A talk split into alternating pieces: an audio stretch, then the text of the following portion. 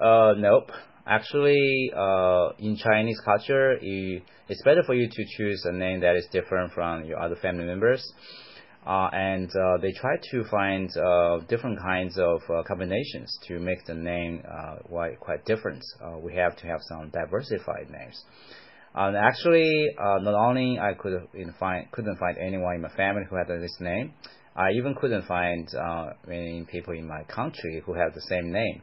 I once Googled my name on the internet before, and basically I think I probably am the only person who have this Chinese name.